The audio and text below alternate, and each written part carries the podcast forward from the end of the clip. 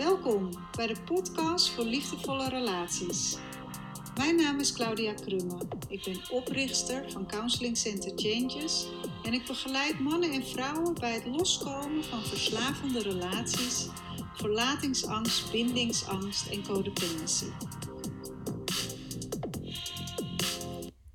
Deze week bij de zondagse podcast wil ik graag met jullie hebben over de emotionele cyclus van zowel de relatieverslaafde als de vermijdingsverslaafde.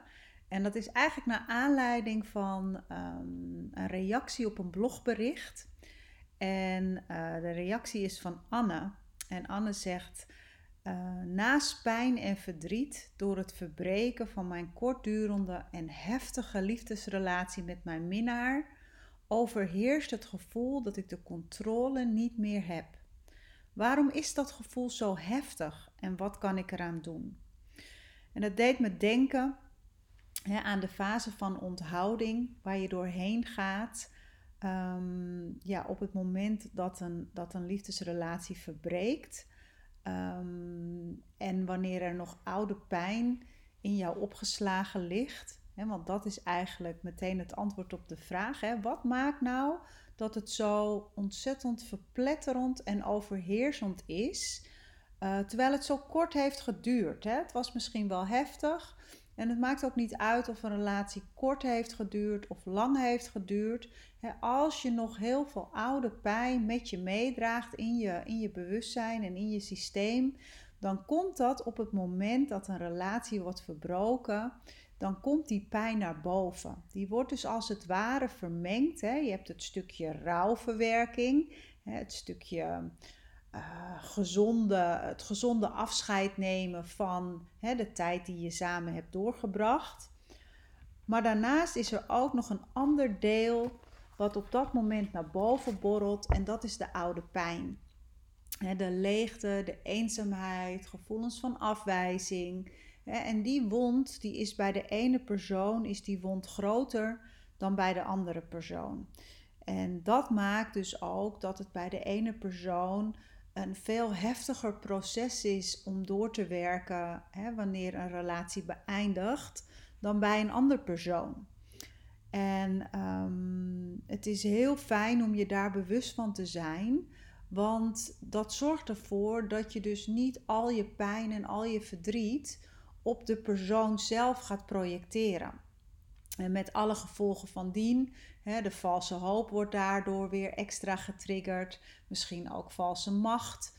Hè, voor mensen die die begrippen niet kennen, hè, valse hoop is hè, dat je dus heel erg blijft vasthouden aan een relatie waarvan je weet dat die eigenlijk voorbij is en misschien zelfs niet goed voor je is. Valse macht betekent dat je met um, nou, misschien met een stukje agressie gaat proberen je partner terug te krijgen. allemaal vormen van controlegedrag. en dat schrijft Anne ook. ik heb het gevoel dat ik de controle niet meer heb. Dus er komen gevoelens van machteloosheid naar boven, hulpeloosheid. En waarom is dat? Nou, als je dus weet dat het niet alleen maar gaat over die partner, uh, dan kun je ook aan de slag met het helen van je oude wonden. En op het moment dat jij maar blijft projecteren op die partner en alle pijn en al het verdriet toeschrijft aan de ander, um, ja, blokkeer je daarmee eigenlijk je eigen heling. dus het is heel belangrijk om je te realiseren dat, um, dat het meer is dan alleen maar uh, liefdesverdriet. Want uh, liefdesverdriet is pijnlijk, maar daar kom je wel overheen. maar wat ik vaak zie met mensen die struggelen met deze thematiek, wat wij dan noemen relatieverslaving, ehm, die zorgt ervoor dat je er dus niet doorheen komt en dat die pijn zich maar blijft herhalen, herhalen en herhalen. En dat je denkt, hoe kan dat nou? En dat komt dus doordat je dus de pijn maar blijft leggen bij die persoon, terwijl het stukje liefdesverdriet misschien al lang verwerkt is, maar je alleen nog de oude wond, hè, het trauma wat je meedraagt, of um, hè, we hebben natuurlijk heel veel soorten trauma's. En mensen vinden dat vaak moeilijk om te horen, het woord trauma. Maar je zou kunnen zeggen dat alles wat, ehm, eh, wat je niet hebt kunnen voelen in je leven, in je jongere jaren, waar een overlevingsstrategie het bedekt heeft, dat daar een traumatische ervaring onder zit. En op het moment dat je die echt kan toelaten en kan doorvoelen, uh, wetende dat het ook die pijn is, dan kun je het uiteindelijk loslaten en kun je ook weer verder met je leven. En hoef je het niet meer allemaal op die persoon te projecteren. Nou, Anne, ik hoop dat dat uh, jou wat begrip geeft en ook andere vrouwen en mannen die luisteren, hè, dat het begrip geeft wat nou maakt dat het dus zo overheersend kan zijn, terwijl je denkt van nou, het was maar zo kortdurend uh, en misschien heftig, maar wat maakt nou dat het zo heftig is dat het eigenlijk niet meer proportioneel in verhouding is met elkaar. dus daar heb ik je geprobeerd inzicht in te geven en dan wil ik nu het bruggetje maken naar die emotionele verslavingscyclus. en die kun je ook vinden in mijn boek, het boek van leed naar liefde. En dat zijn een aantal fasen die je dus doorloopt als verlatingsangstige en bindingsangstige. En die woorden kun je tevens verwisselen voor de relatieverslaafde en de vermijdingsverslaafde. Hè? Dus de relatieverslaafde is dan de verlatingsangstige en de vermijdingsverslaafde is de bindingsangstige. En die dansen samen een dans. Die passen als een magneet in elkaar. Die dansen de dans van het aantrekken en het afstoten. En ik wil vandaag dan even die fase doorlopen die de verlatingsangstige met de bindingsangstige danst. en in een andere podcast of in mijn online training kun je ook die andere cyclus vinden. Uh, ook in mijn boek trouwens. maar in de training wordt die natuurlijk wat, uh, wat meer uitgediept en gaan we ook inderdaad jouw eigen relaties in die cyclus plaatsen. En wat ik zo mooi vind van die cyclus is dat als je dus precies weet hoe die werkt en je komt weer in een nieuwe cyclus terecht met een nieuwe partner, dat je precies weet wat er gaande is en daardoor ook precies op tijd eruit kan stappen of ehm, ja, een nieuwe stap kan zetten, wat ervoor zorgt dat je niet in dezelfde valkuil stapt als voorheen in de cyclus. dus ik loop ze even kort door. En als je wat meer verdieping wilt, uh, neem dan een keer een kijkje of in mijn boek of ehm, in de online training. Maar de fase 1 is dat je dus aangetrokken wordt door een stukje charisma van de ander. en die aantrekkingskracht, die zegt vaak iets over um, een van de karaktereigenschappen van je ouders. dus ik had bijvoorbeeld een hele sterke aantrekkingskracht tot dominante mannen. en dat was tevens een karaktereigenschap, zowel van mijn moeder als van mijn vader. Ehm, maar nooit geweten dat dat ook zoveel invloed had op uh, mijn aantrekking tot emotioneel onbeschikbare partners. dus onderzoek voor jezelf wat bij jou de aantrekkingskracht is in een partner en kijk of je ook de link kunt zien met de karaktereigenschappen van, uh, van je ouders.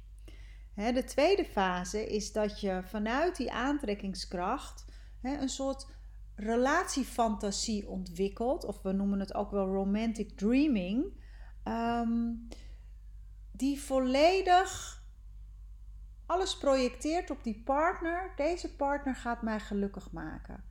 Deze partner die heft de pijn en het gemis van het alleen zijn op. En dan voel ik me eindelijk compleet. Het is een soort high. Ehm, door het contact met jouw ideaalbeeld hè, van de prins op het witte paard, dat in je naar boven komt. En dat triggert dus die, die karaktereigenschappen. Die, die zorgen ervoor dat die relatiefantasie als het ware geactiveerd wordt. En op dat moment zit je in een high en voel je de leegte en de eenzaamheid niet meer van het gebrek aan aandacht, liefde en erkenning. Wat de meeste van ons, die kampen met deze thematiek, in zich dragen. Een tekort en een gebrek aan liefde, aandacht en erkenning. Nou, je zit dus even op een roze wolk. Alles is goed. Je gaat compleet samen. Je voelt die verstrengeling. Je bent gelukkig. En nou ja, ik noem het dan een high. En waarom noem ik het een high? Omdat er ook weer een low komt. Na iedere high uh, komt een low. Dus in die fase, hè, fase 3, ervaar je verlichting hè, van die pijn en die eenzaamheid. Tot het moment, dan komen we al in fase 4, dat je merkt dat jouw behoeften en wensen niet allemaal vervuld worden. dat je ze wel aangeeft en dat je probeert te kijken of jouw behoeften en wensen vervuld kunnen worden in die relatie. Maar het gebeurt niet. Keer op keer krijg je de deksel op je neus en merk je uh, dat er geen, um, geen ruimte is voor jouw behoeften en wensen. En je gaat dat ontkennen, want je wilt het niet toegeven. Je wilt niet accepteren dat het is wat het is. En je gaat je best doen om toch te zorgen uh, dat je die aandacht, liefde en erkenning krijgt. Dat kan je dus doen door middel van controlegedrag. Dat kan je doen, hè, dan hebben we heel veel soorten verschillende controlegedragingen, maar je kunt je best gaan doen, je kunt ruzie gaan maken, je kunt via omwegen, via manipulatie proberen te krijgen wat je nodig hebt. Maar uiteindelijk kom je in die fase 5 erachter dat, um, ja, dat je het gewoon niet krijgt. En dat is dan de fase dat je je echt bewust wordt mijn behoeften en wensen worden niet bevredigd en je ontkenning vermindert en de realiteit die kikt in. Je moet toegeven dat het niet werkt, het doet pijn, het is verdrietig en we noemen dat ook wel fase 6, de fase van onthouding, waarin die pijn eigenlijk vermengd wordt, waar ik het aan het begin van deze podcast over had, naar aanleiding van de vraag van Anne. Daar komt dus diezelfde oude pijn, die komt naar boven uh, op het moment dat die ontkenning vermindert en je dus weer oog in oog staat met je eigen binnenwereld. Dus je begint onthouding te ervaren met alle gevoelens die daarbij horen. Eenzaamheid, leegte, verdriet. En je gaat echt contact maken met de pijn uit je jeugd. En dat is natuurlijk niet fijn. En doordat het zo'n verpletterend gevoel is, gaat jouw systeem op zoek naar een manier om te verdoven. om te verdoven door middel van obsessie, door middel van uh, valse hoop, uh, door middel van andere verslavingen. dus je gaat of proberen die persoon terug te krijgen, of je gaat proberen je gevoelens te verdoven. En uiteindelijk uh, kom je dus weer terug in de ontkenning als het ware. En um, ja, komt er een nieuwe fase waarin je of weer bij elkaar komt of afscheid neemt en de fase met een nieuwe partner doorloopt. En dan is de cyclus eigenlijk weer compleet. Dus um, ik hoop dat je kunt kijken naar die verschillende fasen. Waar in welke fase bevind jij je? En hoe kan ik ervoor zorgen dat ik of de pijn ga pakken en kies voor groei. En dat betekent dan door de onthouding heen gaan. En de pijn die je daar ervaart zijn eigenlijk groeipijnen. Ik vind dat een heel mooi metafoor voor die pijn. Ehm, of je gaat de dans weer opnieuw dansen hè, met jezelf, de oude partner.